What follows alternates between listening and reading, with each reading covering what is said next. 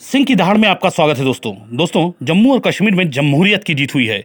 साथ ही 370 दोबारा बहाल करो की मांग वालों के साथ साथ ये जीत पाकिस्तान के मुँह पर भी जोरदार तमाचा है। कश्मीर की जनता ने लोकतंत्र में अपनी आस्था के साथ ये भी बता दिया है कि उनकी पहली प्राथमिकता अब शांति और विकास है और इसकी एक झलक इन चुनावों के दौरान दर्ज किए गए मतदान प्रतिशत से पहले ही मिल चुकी थी। उस कश्मीर घाटी में भी ठीक ठाक मतदान हुआ था, जहाँ के बारे में ये माहौल बनाया जा रहा था कि अनुच्छेद 370 और 35 ए खत्म किए जाने की वजह से लोग इन चुनावों से दूर रहना पसंद कर सकते हैं। जबकि ऐसा कुछ नहीं हुआ। जम्मू की तरह कश्मीर की जनता ने भी इन चुनावों में बढ़ चढ़कर हिस्सा लेकर यही साबित किया कि उनका भारत की लोकतांत्रिक प्रक्रिया में पूरा भरोसा है। शायद लोगों के इसी रुख को भांप कर गुपकार गठबंधन वाले दलों और खासकर इस गठजोड़ की अगुवाई कर रहे नेशनल कॉन्फ्रेंस और पीपुल डेमोक्रेटिक पार्टी ने इन चुनावों में भाग लेने का फैसला किया। जबकि पहले वे भड़काऊ बयानबाजी करने के साथ उनके बहिष्कार की बात कर रहे थे। हो सकता है कि जिला विकास परिषद के चुनाव नतीजों के बाद गुपकार गठबंधन के नेता नए सिरे से अनुच्छेद 370 की वापसी की अपनी मांग पर ज़ोर दें। लेकिन बेहतर होगा कि वे इस जमीनी हकीकत से दो चार हो जाएँ कि ऐसा कभी नहीं होने वाला।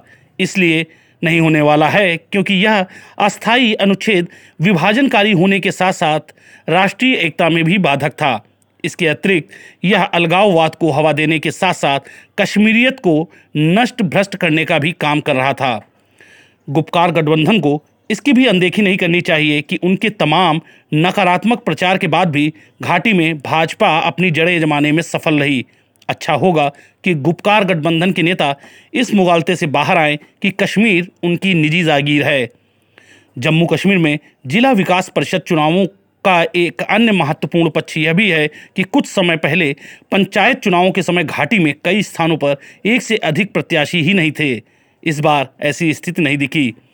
इन चुनावों ने यह भी संकेत दिया है कि विधानसभा चुनावों के लिए भी तैयारी की जा सकती है, लेकिन इस दिशा में आगे बढ़ने से पहले यह सुनिश्चित करना आवश्यक है कि जम्मू कश्मीर में त्रिस्तरीय पंचायत प्रणाली सशक्त बने। ऐसी व्यवस्था की जानी चाहिए, जिससे राज्य की जनता को यह आभास हो कि जिला विकास परिषद के निर्वाचित सदस्यों के ज़रिए उनकी समस्याओं का समाधान कहीं अधिक आसानी से होने लगा है।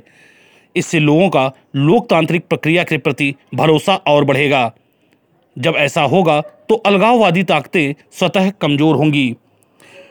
डीडीसीए के इन चुनावों को भाजपा के लिए जम्मू कश्मीर में एक लिटमस टेस्ट के रूप में भी देखा जा रहा है। अब विधानसभा क्षेत्रों का डीलिमिटेशन होना है, इसके बाद विधानसभा चुनाव होंगे।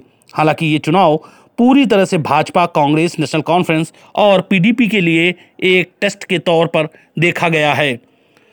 नतीजों के विश्लेषण से पार्टियाँ अब ये जान गई हैं कि उनकी सियासी ज़मीन कहाँ और कितनी है।